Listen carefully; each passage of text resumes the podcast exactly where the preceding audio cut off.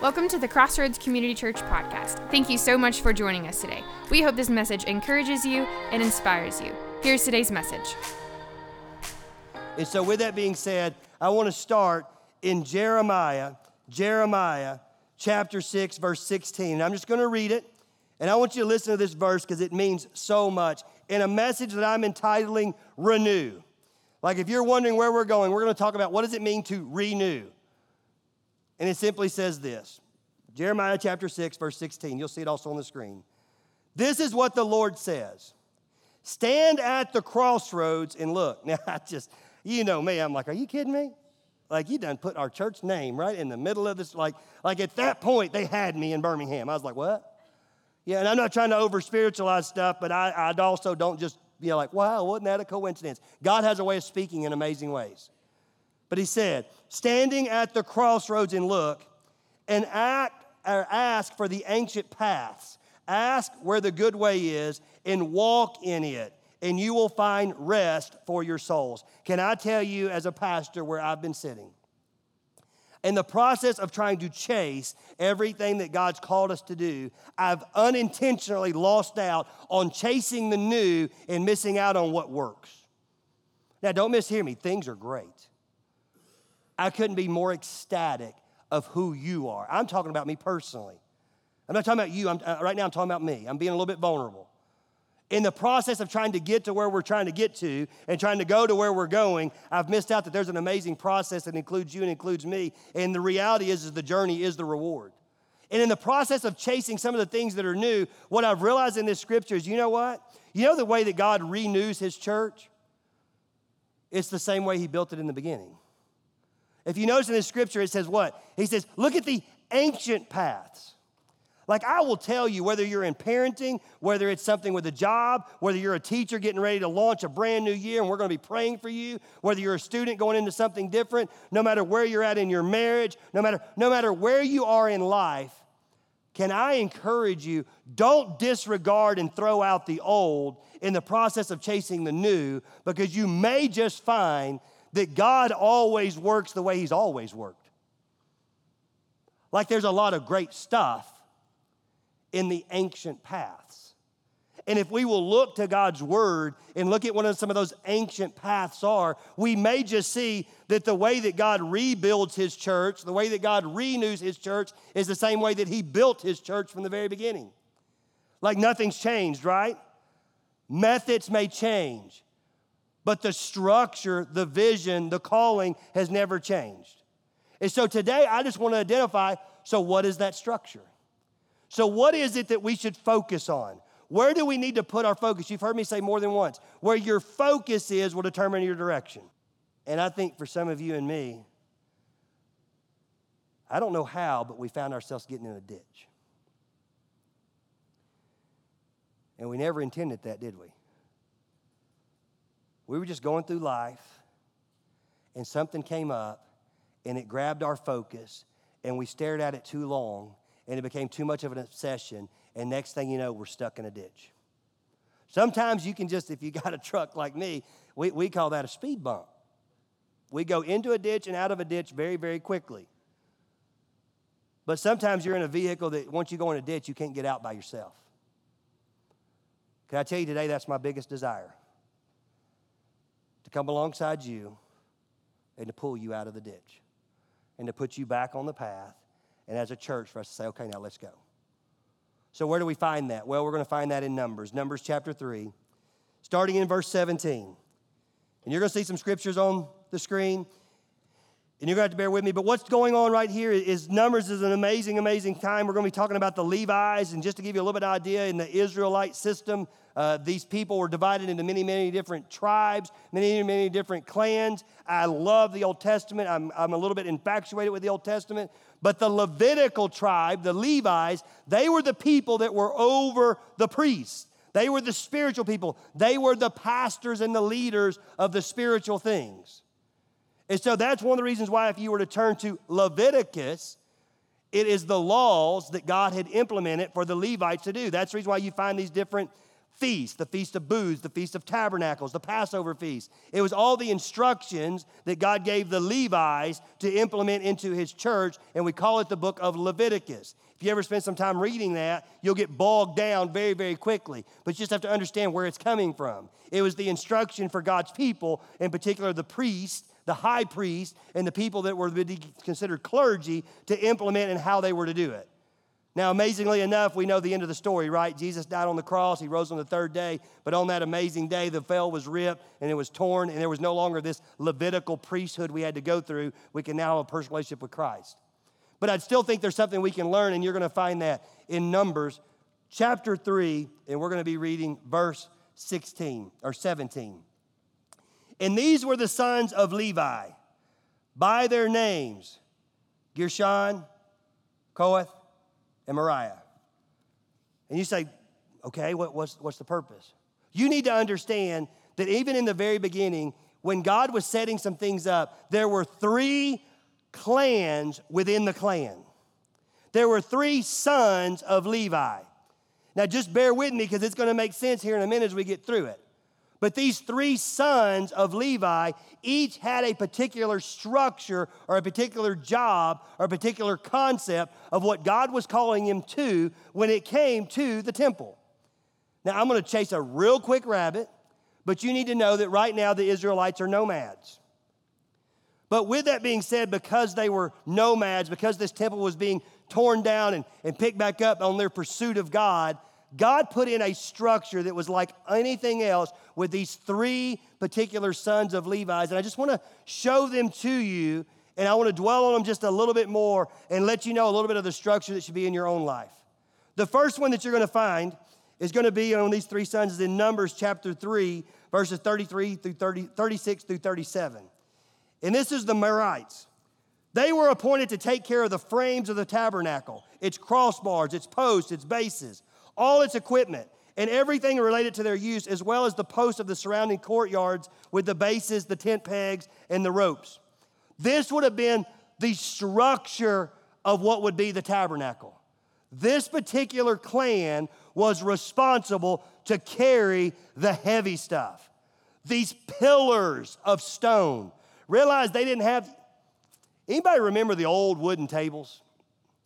Like if you're on the set down and breakup team, one of the things that we spend some of the finances on is getting the lighter plastic tables. You say, why? Because the wooden tables are out of the pits of hell.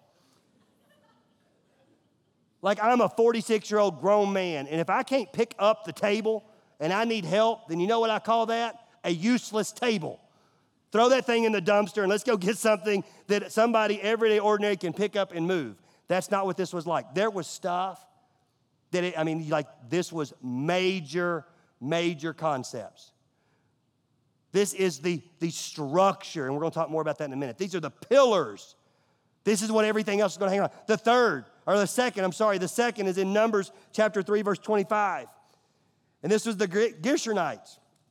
At the tent of the meeting, they were responsible for the care of the tabernacle and the tent and its coverings and the curtain and the entrance of the tent meeting. So, to put that in perspective, what was going on here is you had this one particular group that they were responsible for put all the pillars, the heavy stuff. After they would get this set up, then the next group would come in and they had all the cloths and the tents and the buckles. If you've ever been camping, you know what this is like, right?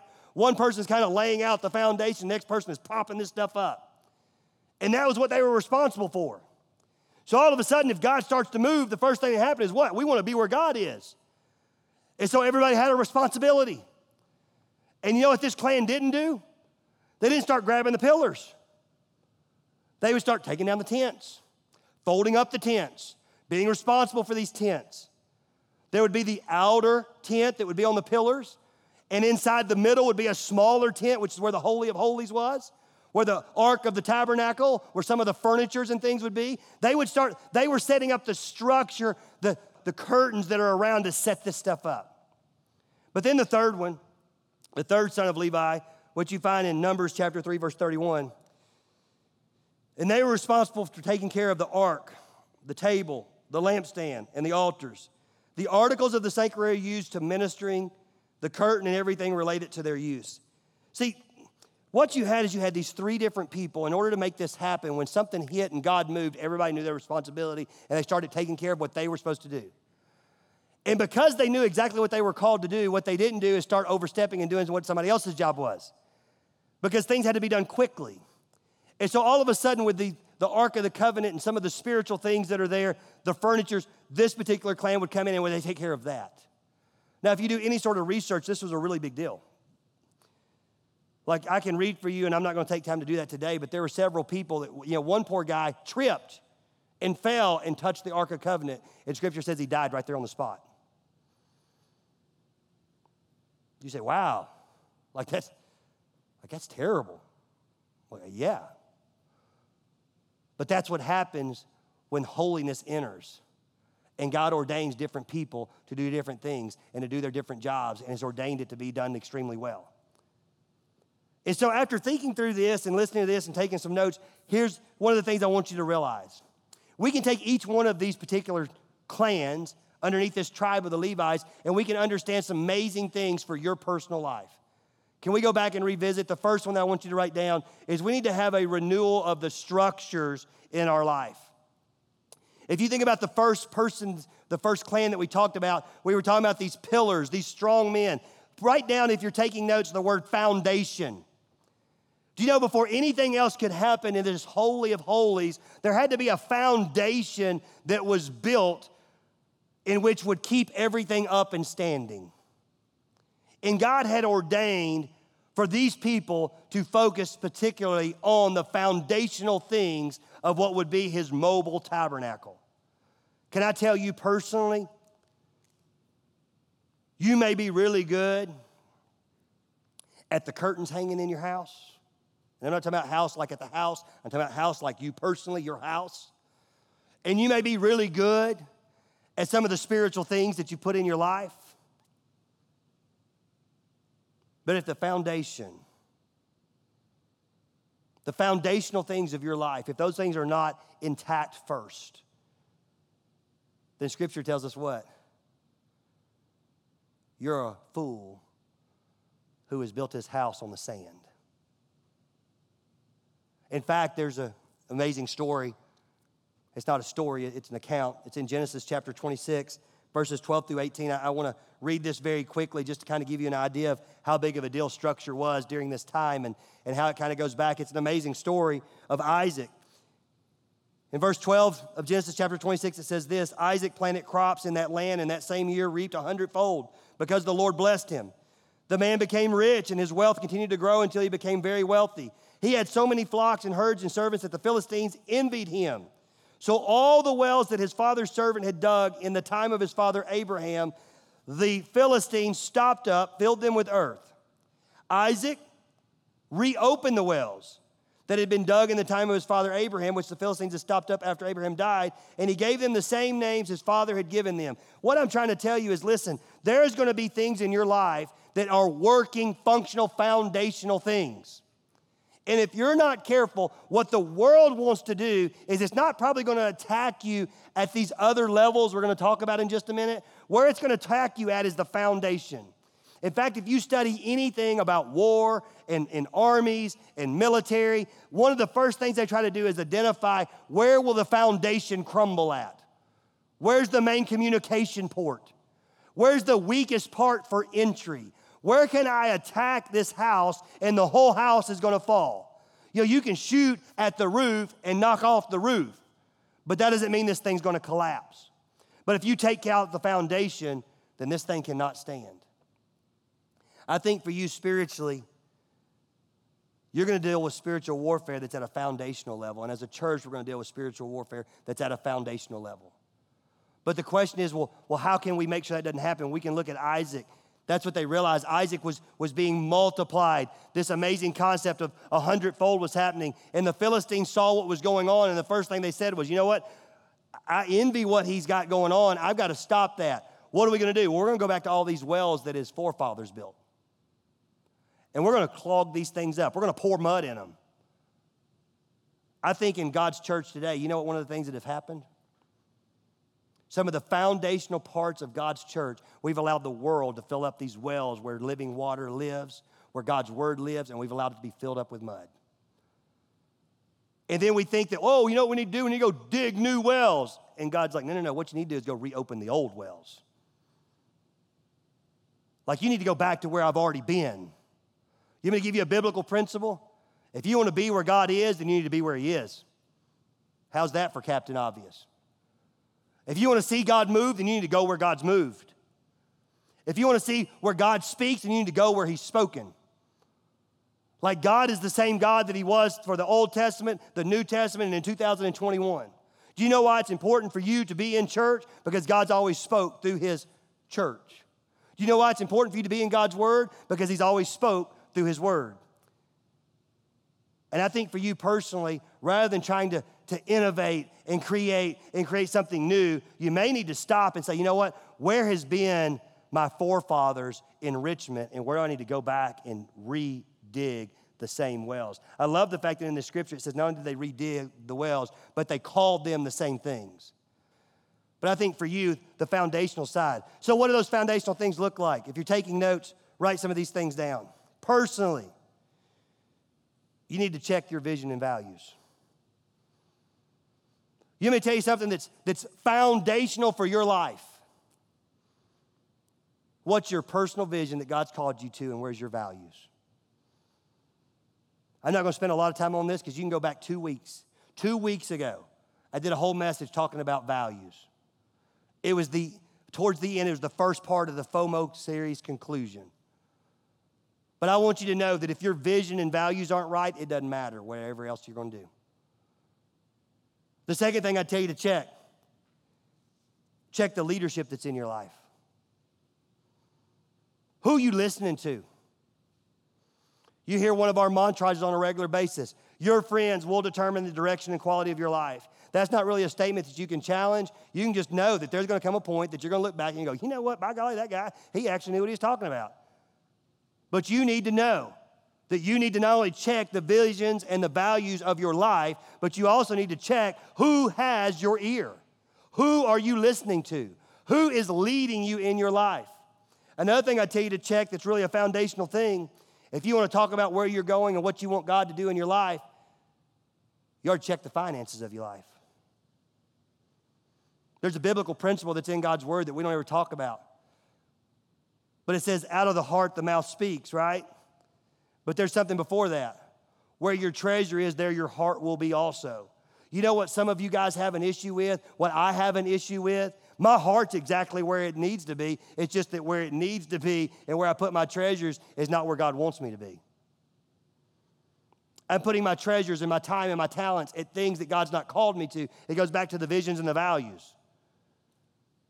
But if you want to create a foundation that's going to stand, that when the storm comes and everything hits, stuff like corona hits, stuff like marriage is struggling, relationship issues, addiction issues, different things that you didn't see coming, when the storms hit, if you want your house to stand, you better check some of these foundational things. One of those is your finances. You better believe that God desires for you to be generous and obedient. And then the last thing that I tell you to write down, and these are not necessarily in a particular order, but you better check the doctrines of your life. I'm going to come back to that one in a minute. But can I ask you, what do you believe? But a real personal question. This is a tough one. Do you have faith in Christ or do you have your grandparents' faith in Christ?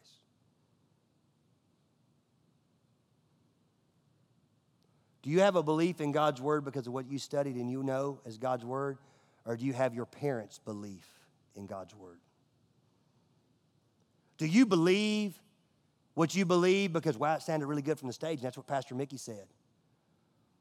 Or have you actually experienced and worked it out and said, you know what, I know without a shadow of a doubt that this is where I stand because this is where God has convicted me. This is where my faith. See, all those things are foundational. I got to pick up the pace because there's so much more to get to, and there's a moment that I'm trying to get to that I think is going to be a really big deal. The second thing that you're going to see out of Numbers, it's a really, really big deal with these three particular tribes, is you had one that was carrying the heavy stuff, the foundational stuff. Without this foundational things, you couldn't put up the curtains, you couldn't put up the tent, you couldn't put up the other things. But then there's a second group, right? The second group, they were responsible for the curtains. The word that I want you to write down is they were all about the system. Like after the foundation was laid, there was a system that was put in place that was going to be functional for people to experience God. If you say, well, Mickey, what in the world's a system? I just want to read for you what I wrote down as a system. A system is a set of principles and procedures that determine how something is accomplished. Fair enough? See, I, I think for most of us, here's where we land. We know the vision and the value that God's called us to. We know the things that we are working towards. We know some of the doctrine that He has for us. We know what we need to do to be obedient in different areas of our life. We know all those things. The problem is, I just don't have a system to get there. Most of us in this room, not only do we have a system that doesn't work, not only do we have a system to not get to where we need to go and what God's calling us to do, we're also not willing to make the sacrifice it may take to use the system God's given us to get to what He wants in our lives. I heard it put this way there's a lot of people in your life and in my life that want to get to where we are, but they want to do what we did. Can I tell you that God's consistency is always consistent? He's never going to ask you to do something that He didn't ask somebody else to do that got Him there. It's just a matter if you're willing to make the commitment. And because of that, for most people, you know where we're lacking? We're lacking in a system. We don't have a system that works in your personal life, you may have a desire and a calling and a vision and values on your life, but the bottom line is you don't have a system that works. I need to move on because of time, and I apologize. The third person that's there, the third part of this group that was going on, was the aspect of this tribe that would take care of what was the furniture.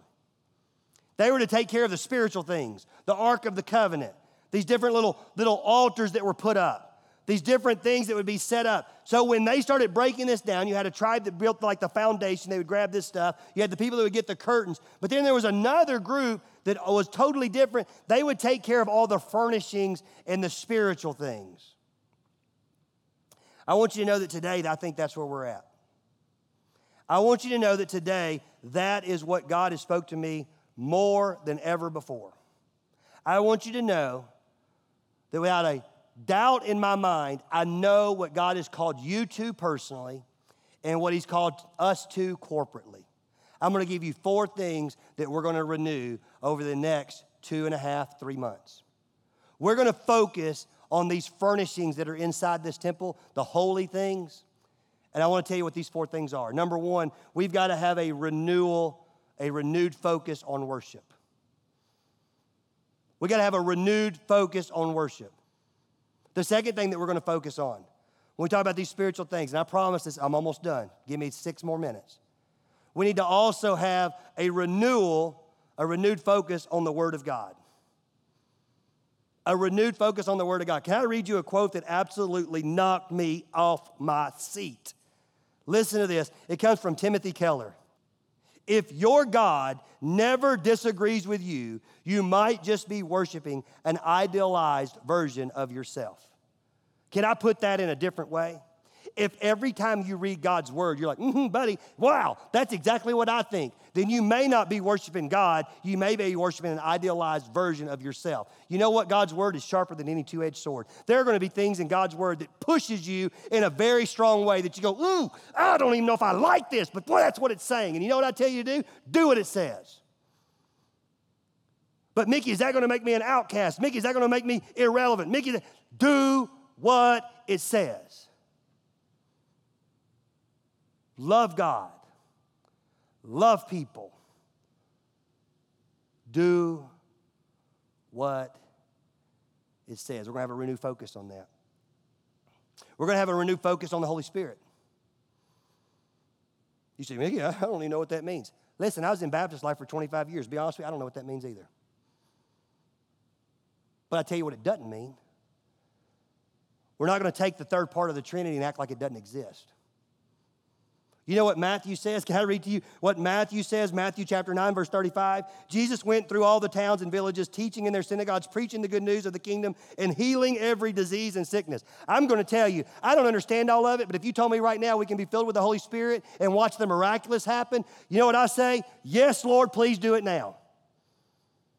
What if you can't explain it? Well, praise the Lord, it's never been built on my explanation because I'm terrible at that but I want to see God sweep through you and sweep through me. I want God's Spirit to be empowering. Most people leverage this in a way that they almost feel like it makes them better than somebody else. Listen to me. Being filled with the Holy Spirit doesn't make you better than anybody else, it just makes you better than you.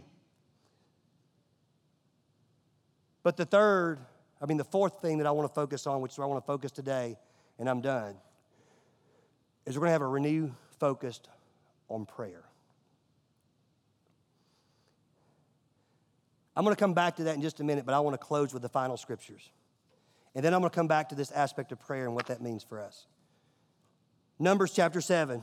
You have these, these three tribes underneath Levi, this one tribe and these three clans. And, and Moses has all this set up, and listen to what happens. When Moses finished setting up the, setting up the tabernacle, he anointed it and consecrated it, consecrated it and all its furnishings. He also anointed and consecrated the altar and all its utensils. Then the leaders of Israel, the heads of the family who were the tribal leaders, in charge of those who were counted, made an offering. They brought as their gifts before the Lord six covered carts and 12 oxen, an ox for each leader, and a cart for every two. These they presented before the tabernacle. Jumping down to verse 6. So Moses took the carts and oxen and gave them to the Levites. These, these clans with these three, right? Now listen to what he does. Here's the aha moment. Listen, this is where it gets good. So he gave two carts and four oxen to the Gershonites as they work required it. This was the people that were in charge of the tents. He said, You know what? I'm, I'm going to give you what you need to haul this stuff. Then he turns around to the next ones, right? He turns around and says, And I have given four carts and eight oxen to the Merarites as their work required. You know what? He, he gave more to the people that are carrying the heavy stuff.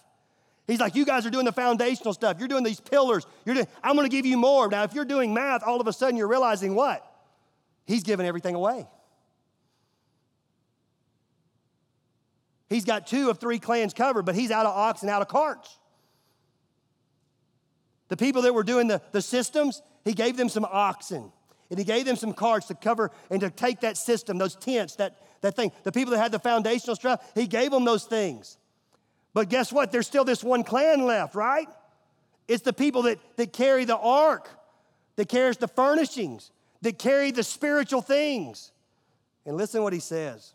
Woo, this changed my life. They were all under the direction of the son of Aaron the priest. But Moses did not give any of the Kohathites because they were to carry on their shoulders the holy things for which they were responsible. Let me tell you what God's calling us to. Let me tell you why one of them didn't get anything. Because the holy things aren't supposed to be delegated. You're supposed to pick those things up on your own shoulders. And you're supposed to carry those things. And there's never been a time in the history of this world that God's ever asked you to delegate and make easy the holy things. And so, what does that mean for Crossroads? We're fixing to redelegate our structures and our systems, but we're also fixing to own up and carry the spiritual things. That's where most of you are in your life and where I'm at.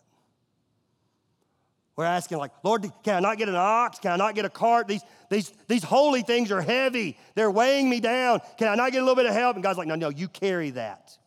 You pick that up on your shoulders along with some other people, and you carry those holy things. Why? Because they're precious. So let's go back to prayer. If you're joining us online, this is where it's going to change and be a little bit more for the home folk. And some of you online are home folk, but let me tell you what we're about to do. We've been advertising for a few weeks. We've been excited. We had a connect breakfast. We're getting ready to launch all these community groups, and it's going to be amazing. And we got growth track next week, and it's going to be amazing. And you know what we're going to do? I'm going to hit a stop button. We're not doing any of that. What we are going to do is we're going to pray first.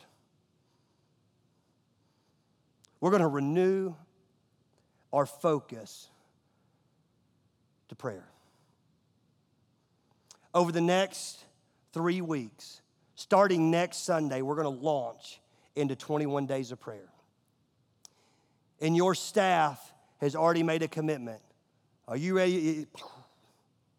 It's not because we have to, it's because we get to, right?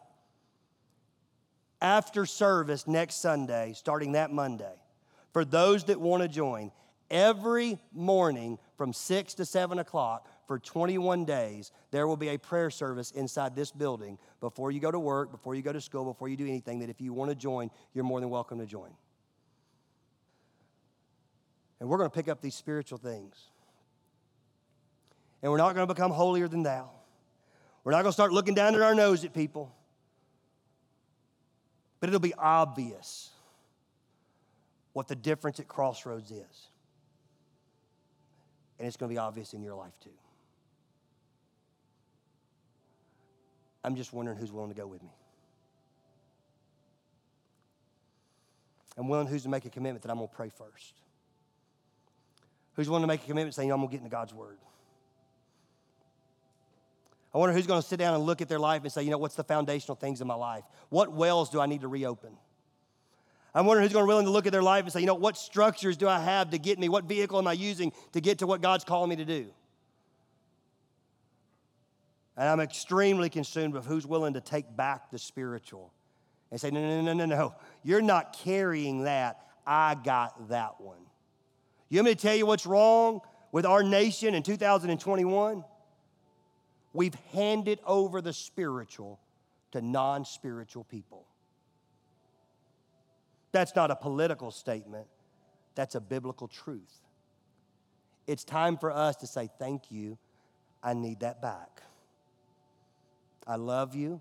I'm not belittling you. I'm not degrading you, but you're not going to define what God's word says on these. I'm going to take that spiritual back. I'm going to carry it. And I'm going to show you by the way that I love you and the way that I love God what God's word's really all about. But it's going to start with a commitment. You say, what am I going to do this week? You're going to meditate and pray over this. I don't want you to be like, oh man, I got that, man. Let's, let's go, Pastor. No, no, no, no. Stop and take the next seven days to ask yourself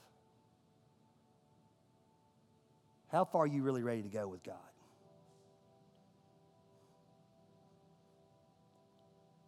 How far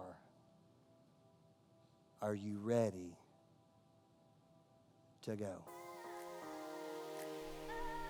If you were encouraged by today's podcast and would like to hear more messages, visit us at crossroadscommunitychurch.com.